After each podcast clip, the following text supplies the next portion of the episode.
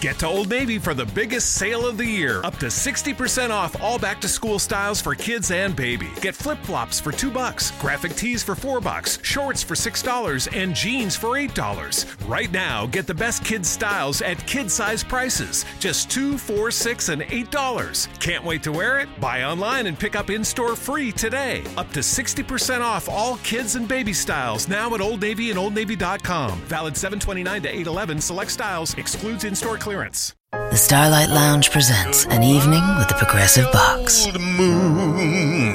Yeah. That's Hugo tickling the ivories. He just saved by bundling home and auto with Progressive. Gonna finally buy a ring for that gal of yours, Hugo?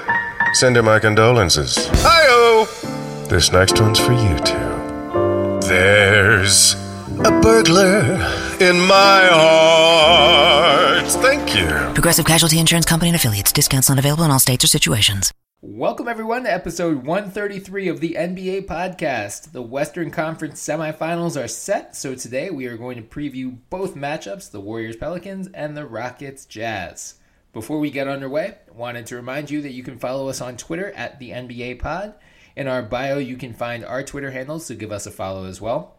You can also find us on iTunes, so please subscribe, download, leave some reviews. We'd love any feedback. And we're being hosted now on the Almighty Baller Podcast Network, so check them out on Twitter at AlmightyCasts. Joining me today, as always, is my very stable genius of a co-host, Morten Jensen. How's it going, Mort? It's going well, Bryan. We have a lot of content to push out today. We sure do. Yeah, we're, we're going to do the semifinals preview today, and then we are going to bring back our beloved Bye Felicia segment tomorrow, where we discuss the four teams who got knocked out in the first round of the playoffs, namely the Oklahoma City Thunder, Portland Trailblazers, Minnesota Timberwolves, and San Antonio Spurs. So, And now, an ad from Dad. All right, save money on car insurance when you bundle home and auto with Progressive. Can I take these off? All right. What is this? This looks good. Wow, that's well made. Where did you get this? I'm talking to you with the hair. Yeah, where did you get this? It's good stuff. That's solid. That's not veneer. That's solid stuff. Progressive can't save you from becoming your parents, but we can save you money when you bundle home and auto. Progressive Casualty Insurance Company affiliates and other insurers. Discounts not available in all states or situations. stay glued to our Twitter feed. You're going to have a lot of great content coming out in the next couple days. But let's start Mort with Warriors Pelicans. I mean, I think we all expected the Warriors to be on this side, especially after they drew the Spurs, the injury ravaged Spurs. The Pelicans, probably the biggest surprise in the first round, just by virtue. I mean, I wanted to pick them, but I didn't because I'm a coward. But hmm. by virtue of sweeping the Blazers, I don't think anyone reasonably expected that. So, Oh no. I mean, we got to start with Stephen Curry, just because that's a big story for the Warriors. He is questionable for game one. We don't know whether he's going to play or not. They will update that at some point later today. But Mort, when he does return, what do you expect from him right away? Do you think he's going to be either at or near 100%, or do you think he's going to be a little bit rusty after this layoff? Well, a little bit rusty, but I mean, a little bit rusty for Stephen Curry is still better than 85% of the rest of the league. right. So I think that that's even low. that, that might even be low. So my answer to that question really is does it matter? In that sense. Yeah. i mean yeah no he he'll still be a shooting threat. He'll still come in and you, you'll have to key your entire defense around him. I mean mm-hmm. look stephen curry at just 50% you need to be worried about all the time. And, and i th- feel like the time off would be good for his legs. It would be good for him to come back and not really feel like the burden of his legs and feet or whatever. Because if he mm-hmm. had been playing the entire first round or the late, late season regular games, you probably would have been a little bit tired and fatigued. And, mm-hmm. you know, maybe he takes a couple of games to get accustomed to being back. But I'll rather have that trade off than I would have a tired Stephen Curry walking out there. Yeah. I mean, it's you're right. I think it is going to be a trade off between you're right. He's not going to have he'll have fresh legs, but I think that, that the day after that first game, he's going to be pretty damn sore. Uh, Joel Oh, yeah. Embiid had the same problem when he came back a couple weeks ago. He said, you know, he had a three week layoff instead of six, but he said he woke up that next morning and his entire body hurt. So I think Steph is going to have that as well. Um, but we also, I mean, it was only a couple years ago that Steph missed some games in the playoffs, came back. he was fine. I mean, he he looked good right away, but he never was the full like 100% version of himself really throughout that entire rest of the playoffs and mm. you know Warriors fans often point to that as part of the reason they ended up blowing that 3-1 lead against Cleveland is cuz it was like you got 90 to 95% Steph instead of 100%. So I'm That's fair though. Like that's Yeah. fair because what that series was decided in total by four points, if I'm not mistaken. Like I think the Cavs outscored Golden State by four points in a seven game series. Mm-hmm. So being an additional five to ten percent better, Right, yeah, right. that would probably make the difference. So fair Yeah. call, Dubs fans. So I'm I'm interested to see how he looks. I mean, you're right. He's like he's going to be a shooting threat no matter what, and just having him on the floor will help Golden State's spacing. Um, but I am interested to see whether he is full strength Steph or just you know needs a couple games to shake off the rust. It may not matter because you know the Pelicans, to their credit, did a hell of a job shutting down Damian Lillard and C.J. McCollum in the first round against the Blazers. Steph and Klay are they level up. This is like you know when mm-hmm. you're in a video game, you just went to the next boss battle. This is Oh, yeah. this is the the frankly for the Pelicans probably their final boss battle. So how do you expect that matchup to play out, Mort? Well, I expect Jrue Holiday to keep going at everyone essentially as aggressively as he did in the first round, and I do think that Steph being, you know, not hundred percent, mm-hmm. is going to to have Jrue smell some blood. I, I definitely think he's going to be keyed in on Steph immediately, and it will be interesting to see because let's be honest for a second. Damian Lillard is is kind of like Steph. He's not as Yeah. dynamic, but like he he takes a lot of the similar shots, like coming off a screen at 30 feet away from the basket, like that's a pull up. Right. That's that's the same with Steph. Their playing style is somewhat similar, and Jrue just found a way constantly to be in Dame's space. Like he would mm-hmm. just take away the right hand on drives so he couldn't get to his floater. He would continuously rotate at the at the appropriate time. He would pick him up in weird angles and just make life hell on the you know his shooting angles. Mm-hmm. I could see that sort of be the same thing with Steph. And here's the kicker, and here's what makes it interesting. Klay Thompson as a on-ball creator is mm-hmm. not as good as CJ McCollum as an on-ball creator. We saw CJ take on more of an offensive role in terms of creating his own shot because mm-hmm. that was necessary. That was out of necessity. And to his credit, like CJ had a decent series. He shot 52% from the field overall, 42 from 3, 25.3 points a game. Like that's not a bad offensive output mm-hmm. so you had he, he was able to step up as that secondary scorer who could create. Can Klay do that consistently? Like I know that he's gotten better. He has as an Right. all ball on ball guy, but he's not on the level of McCollum in that department.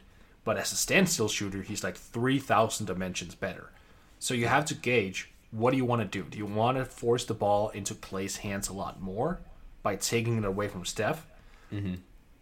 I mean, it's it's probably doable, but the but the Dubs have one thing that Portland certainly don't. They have a Kevin Durant that you can then pass the ball to, or a Right. Draymond Green who can set up the offense, right? Yeah. So there are some outlets there that's just going to make it a lot more difficult. I I'm just expecting Jrue to keeping Steph not in check because nobody keeps Steph in check, but I just I think he's able to maybe turn it into a zero sum. Like the output that Jrue has offensively and defensively, Mike, and with the fact that Steph is not 100%, they might actually cancel each other out. That's like the best case scenario for that matchup, by the way. But Yeah. if he does that, that's pretty positive, right? I mean, if you're the Pelicans, until Steph shows that he is full strength, I don't even know that you necessarily put Jrue on him. I think you put Rondo on him because here's the thing about this matchup compared to the Blazers matchup. Mm. The Blazers, Lillard's listed at six three, McCollum's listed at six three. So for the the Pelicans, Rondo six one, Jrue Holiday six four, E'Twaun Moore six four. They match up pretty well size wise with those guys. Yeah. Now you go to the Warriors. Steph is six three, Klay is six seven, Yeah. and then you got KD who is you know listed Seven at feet. six. Yeah, listed at six nine, but he's actually seven feet. So you need bigger bodies to throw at those guys. Whereas you know the the Blazers backcourt's a little bit smaller, mm-hmm. so the Pelicans' lack of wing size is less of an issue. Now I'm not saying Jrue Holiday is not going to get some possessions on Steph. I think with all of these guys, you know, there's going to be a primary cover, but you're going to see, you know, Jrue will take some possessions on Curry for sure, especially if they switch on to him. But I mean, I, I think that's going to be one of the really the keys to this series is the Warriors have the size to really give the Pelicans trouble. And as you said, Mort, you know, the the Warriors have a Kevin Durant, and like the the Pelicans were starting a six four E'Twaun Moore as their starting small forward in that first series. Like, who who do they have against Kevin Durant, or do they have anyone? They'll probably go Mirotic. Not that that'll end well, but like Right. Niko has some length. And like he's not a total slouch defensively. I don't know why No. he's ever gotten that reputation. That's wrong. I mean, Lord knows I followed the guy for a long while. I mean, look, I followed this guy religiously when he was at Real Madrid when the mhm. Bulls had his draft rights for for three seasons. This dude can be a, tr- a difference maker defensively. The thing is, he's just more of an offensive oriented player. But when he puts his focus on defensively, I mean, he's good. He's not cancel out Kevin Durant good, but he mm-hmm. can make it a fight. But going back just briefly to the Jrue thing, do you feel at all it would be kind of a disservice not to put Jrue on a primary ball handler because I feel his defense is strong enough to be able to kind of limit ball handlers. Whereas if you put him on Klay, I sort of feel you waste some of that defensive flexibility that he has. I Yeah, kind of ju- want the best defense out of Jrue, and I think you get that on a ball handler, like the more effect impactful def- defense. But then you're putting a six one Rondo on a six seven Klay. I'll live with it though because he's primarily a spot up shooter, right? Uh, yeah, And Lon- he- Rondo is long armed as well. Like That's not going to make up for a six inch height discrepancy. no, no, no. Obviously, I mean it's a clear disadvantage. I'm just Yeah. looking at the layers of it, and I, I, I would just if I'm sitting there and I'm seeing Jrue, who is the most versatile perimeter defender, you know, on mm-hmm. the Pelicans, Yeah. I would just I would kind of feel that he did not not that he did not put the effort in because obviously he will, but I would feel I wouldn't get the most out of it if I placed him on a guy who primarily spots up. Yeah, I mean it's a fair point, and I think that's going to be one of the tough decisions for Alvin Gentry, along with you know just really just how do you cope with their size at every position. Um, most most notably the backcourt and with KD. I mean, obviously Anthony Davis is a little bit. I mean, he's a mismatch problem of his own, which Right. we'll hit on in a minute. But yeah, I mean, it, it's a fair point, and like you know, I expect Solomon Hill to get some time off the bench on the KD assignment. Ian Clark, um, you know, he's going to get some time too, but they really, I mean, the, we've said for a while now that the Pelicans have one of the worst wing rotations in the NBA. This is the matchup where it's going to come to bite them in the ass. Yeah. No, you're right. Then, I mean, then you could mi- maybe make up for it a little bit because you you have AD who's probably going to guard JaVale. That's not a big threat. Like, or, or even if he he guards Draymond, I mean, Draymond is not a high volume scorer. Mm-hmm. So if you can sort of hide Davis in a as is like use him primarily as a help defender around the basket, and he can take possessions off defensively because he's guarding not that important players. Right. Then you can assert him even more offensively to maybe tip the scales just a little bit. I mean, Yeah. he came in what averaging. I don't have I have I don't have the stats pulled up, but I, didn't he average like thirty three points, 31, 33 points in the first round series against Yeah. Portland? Thir- 33 points and 12 33. rebounds. Yeah. Right, which is ridiculous, but Yeah. that's an aside. He would need to do similarly against Golden State. Yeah. And look, as much as I love Draymond and as much as I think JaVale is a hidden gem, those two guys probably cannot contain Davis. And if you Right. rest his legs and just go tell Davis, get 40, just go get 40. I don't care if you, Mm-hmm. you know, if, if you take possessions off defensively, just go get 40. Yeah. I mean, then that might be the way to do it. I, looking at the matchups, I don't think defense is going to be the primary weapon for the Pelicans anyway. Not this year. Oh, they no. need to they need to outgun them honestly, which is never a good plan against the Dubs, but I think Right. that's their own strategy. And you just mentioned Ian Clark. Mm-hmm. I find that addition by the Pelicans pretty, con- you know, pretty timely Mm-hmm. because he was there just last year. Oh, Yeah. hey guys, look what I can tell you about these Dubs. right, right. Yeah, I mean, you're right. I think it is going to just basically be the Warriors are going to get their points and the Pelicans have to match, but you know, look at look at that first round production. Mm. They had 33 from Brow. They had almost 28 from Jrue. Niko had 18. Rondo had 11, 13 assists, seven and a half rebounds. Those are their only four yeah. scorers in double figures. E'Twaun Moore, was fifth with seven point five. So I think you're right, Mort. Like they're gonna need more. You know, their their big four, if you want to call them that, all played very well against the the Blazers and helped fuel that upset. But they're gonna need more from guys like E'Twaun Moore, Ian Clark, Darius Miller, Solomon Hill. Like if they don't get that, they're they're this is gonna be a very quick series. Yep. So, Mort, when before we move on, what's your prediction for this series? Dubs in six. I want to give. I, I Oh. don't. Yeah. I look. I. I don't think New Orleans is just gonna sweep the Blazers. The Blazers are a good team. Like I don't think they just run through the Blazers and don't put up a fight against Golden State.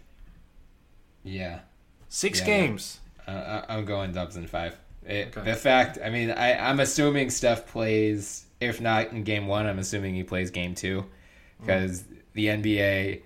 Uh, I don't want to say they rigged the schedule because that's not true at all. Like they, this schedule is very advantageous for the Warriors. They have a game Saturday. I think game two is Tuesday, and then game three is Friday. So they get two days off between games one and two, and two days off between games two and three.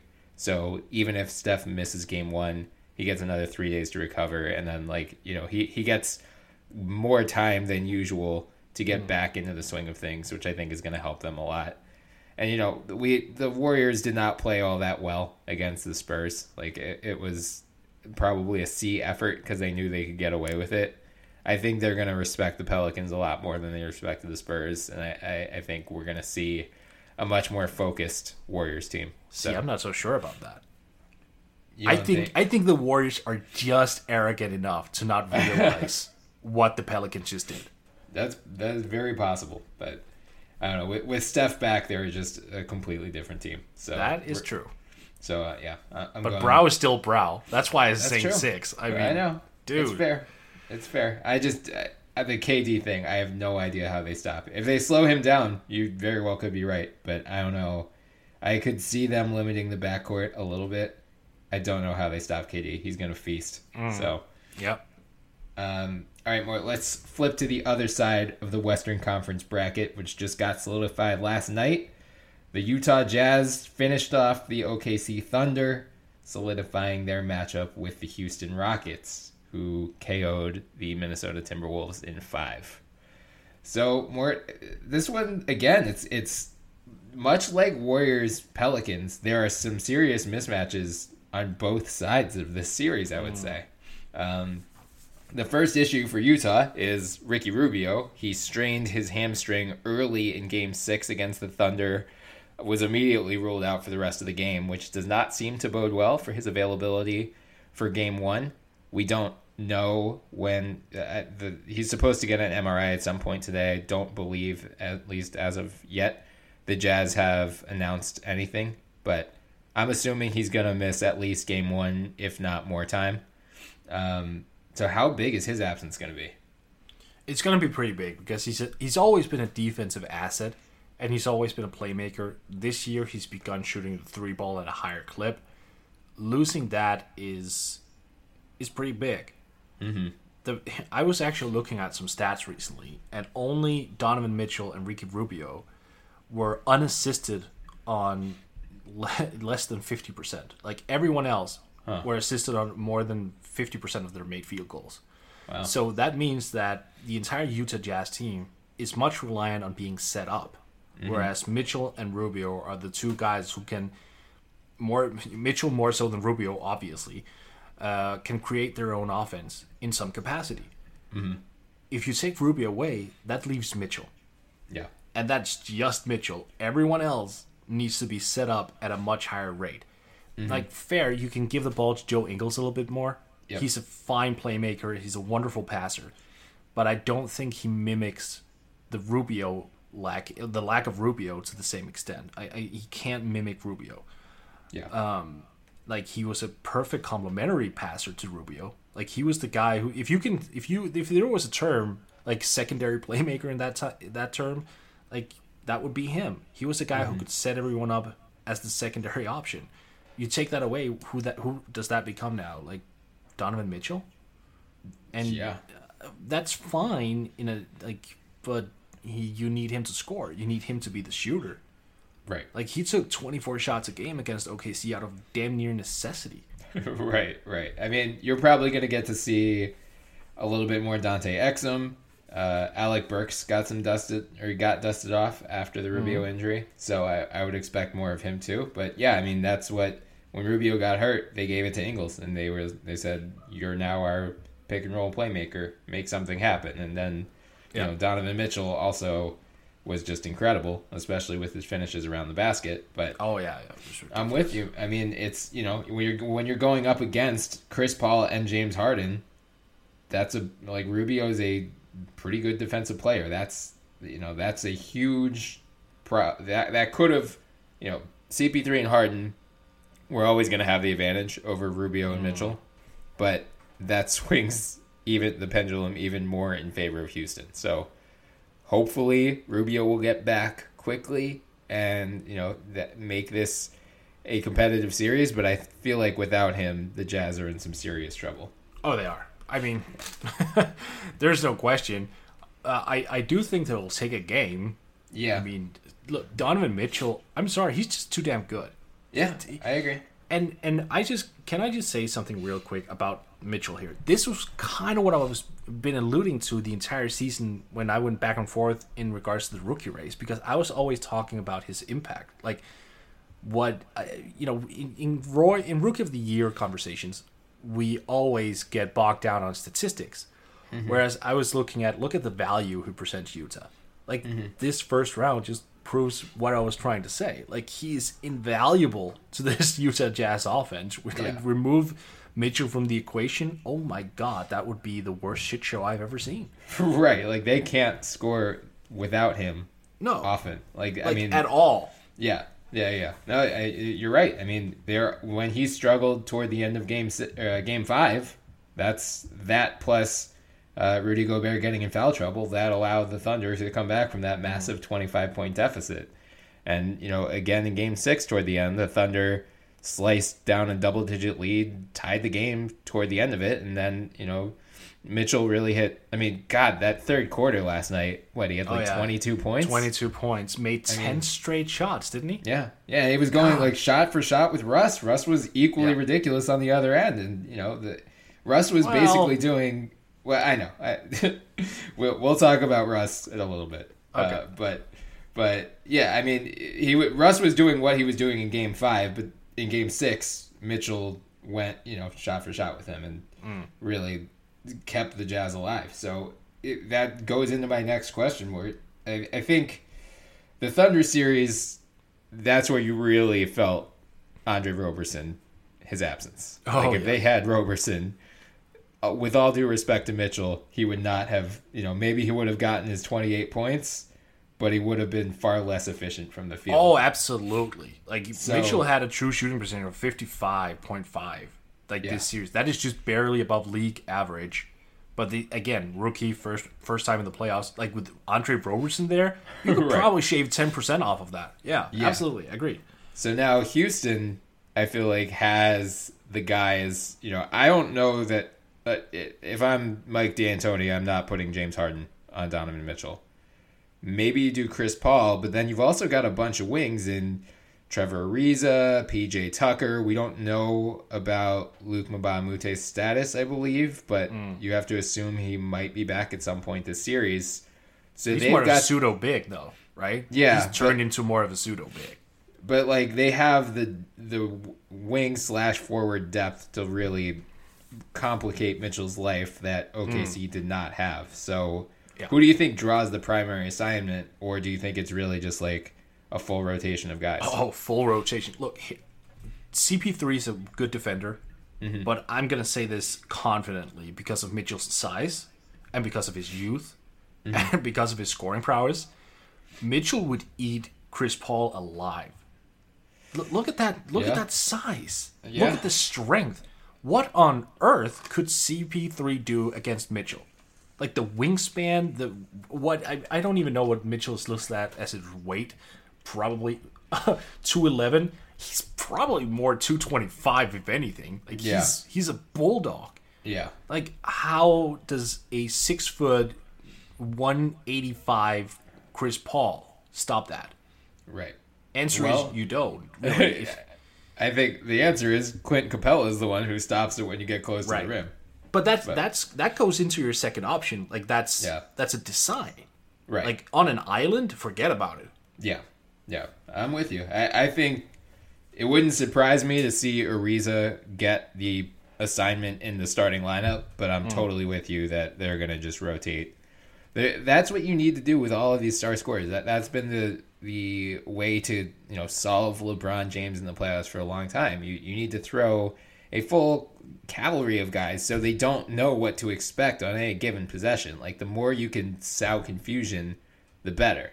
But if you're, you know, if you just have, like, with all due respect to Roberson, they would, I think OKC would have just put Roberson on Mitchell the entire series, and I think Roberson would have handled that well. But short of like a first team all defensive wing, this is what you do. You you hmm. throw a bunch of different guys at him, really try to muck it up, and you know, I, I think as I alluded to earlier, I think part of their design will be all right if if he does use his strength to overpower a Chris Paul or a James Harden. Well, we have a Clint Capela. You know, he's not Yeah. Rudy Gobert, but he's still a good defensive presence in the middle of our back or front court. So I think it'll be a team effort to guard Mitchell, but you know, if as you said earlier, Mort, if if Mitchell isn't going, I I don't know who else Utah has to really like favors is gonna he'll play well, I think. But Yeah. you know, it's they don't have the firepower to keep up with Houston if Mm-hmm. Mitchell is struggling. No. And you need more out of Jae Crowder than his. Yeah. look that up. Forty-five percent true shooting percentage. Oh my god, Yeah. that was just abysmal. No, I mean, I, I will say this though. This is the perfect test for Houston, though, isn't it? Like Yeah. you're matched up against the league's best defense. Yep. So you know that you're in for a dogfight when you're on offense because you're up against Utah. They're going to go through this series. They're going to come out on the other end because they're just too talented not to. Mm-hmm. But then if you meet Golden State in the Western Conference Finals, you're looking at them and you're going, we just went through Utah's defense. We can go through you too because we have Yeah. the offense as well. Like we we can do that. Yeah. So that I actually think that has to be the thing, big thing. Yeah. that leads to my next question because I think in some ways for Utah, OKC was a great matchup, especially without Roberson, because the you can kind of goad Russ into so many mid range shots, and like hmm. you know a lot of his strength is driving to the basket. You you want him shooting three pointers as he did toward the end of Game Six and just airballed a couple of them.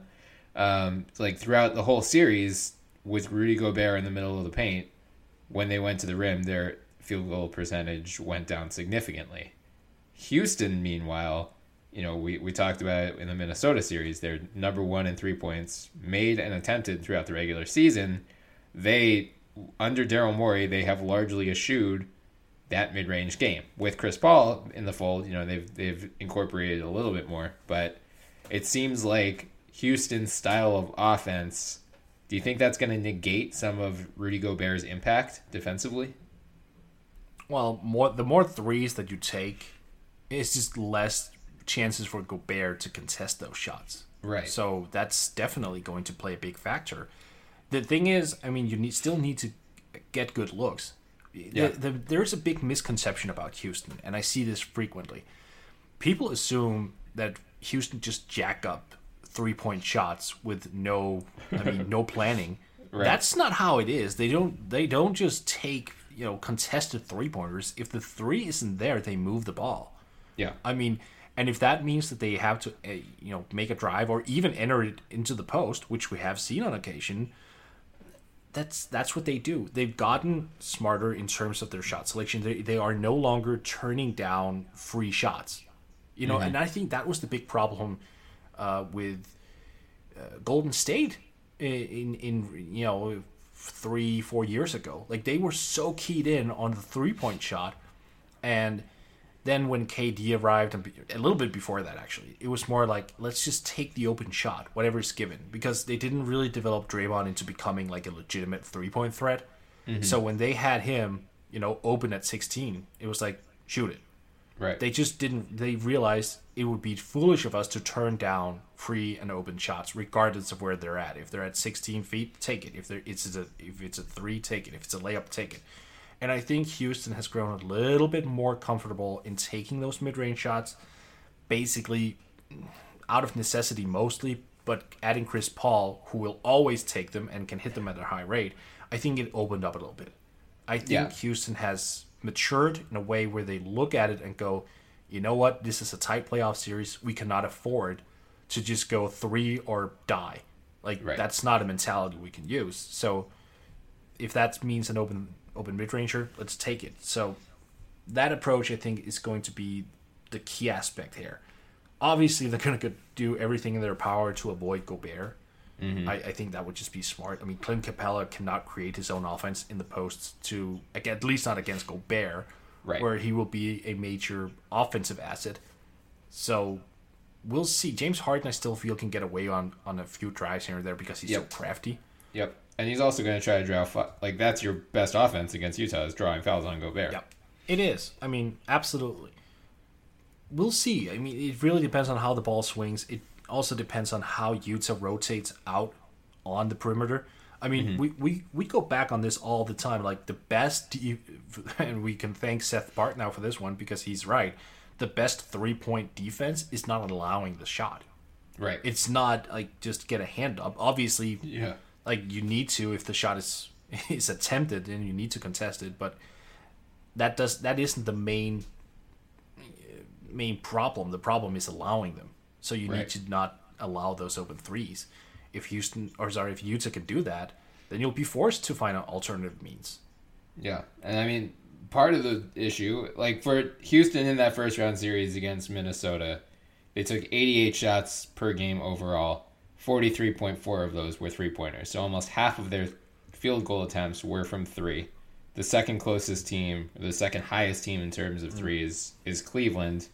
Heading into Game Seven, at least they have 33 attempts per game. So Houston take, took 10 more three point attempts than any other team in the playoffs in the first round. They shot only 34.6%, though. Mm-hmm. So Harden shot pretty well, 38.5. Ariza was okay at 35. CP3 was below 30%. Eric Gordon was 32, 30.2%. Gerald Green was 30.8%.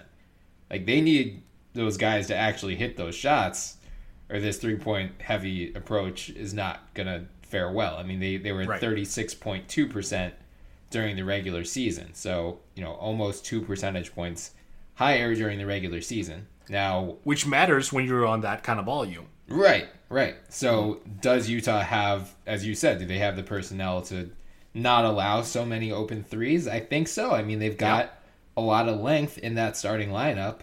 Uh, it's just going to be really interesting to see how both sides match up in terms of offensive and defensive approach because I think a lot of Houston's offensive advantages will help negate Gobert and some of Utah's defensive strengths. Whereas, you know, Utah, it really just comes down to Ricky Rubio, man. So yeah let, like, let's him missing assume let's assume he misses at least games one and two. I think that's probably, you know, probably the best case scenario that Utah can hope for at this point. I, I hope I'm wrong, but I just he's had hamstring issues already this year. He got ruled out so quickly that, you know, doesn't seem to bode well for his short term availability. So assuming he misses games one and two, what's your prediction for this series, Mort? Oh man, if he misses games one and two, it's probably going to be a slaughter in the first two games, and I mm. think that's going to carry some some momentum. I also think after the first two games, Houston's going to be keyed in on Golden State, and that's when they flip that switch, Yep. going, we don't care if it's like theoretically. If it's the Charlotte Hornets in front of us or the Phoenix Suns, we are going to murder every team in front of us, and we're going to play like our A plus plus game from here on out and onwards. Yeah. So I think if they get the first two games without if Rubio and if Rubio's not there, they will get them. Um, then I just think they smell blood to a degree where they just go supernova to Yeah. prepare themselves for Gold, Golden State because that's the big test. Yeah. Uh, and if that happens, sweep probably. yeah. But he, yeah, that's. I mean, losing Rubio is is just such a. It's just a punch in the gut. I, I don't think I think he's gonna will his way back in some way, and I think that's gonna be enough. I still hope that Utah takes at least a game yeah. just to make it a series. I, I Yeah. think this this is a good one. I mean, and also this would kind of help Houston a little bit if they lose just one game against Utah here. They will have to be. they- They'll have one more game against a top-notch defense that I think they will learn a lot from.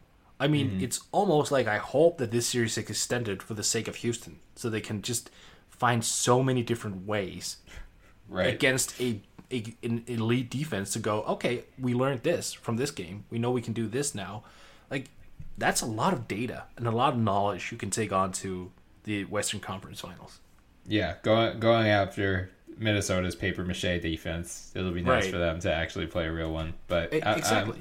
I'm, I'm with you. I, I think it's Houston five. It, it sucks. I feel like if Utah, if if you flip the opponents, Utah, Golden State, and uh, New Orleans, Houston, I think both series would be more competitive. But I think um, both both higher seeds have some major mismatches advantages here that are gonna punish the lower seeds. So yeah, I'm I'm taking five here as well, and we're gonna get the Western Conference Finals we have been expecting since basically October. So that's at least worth celebrating.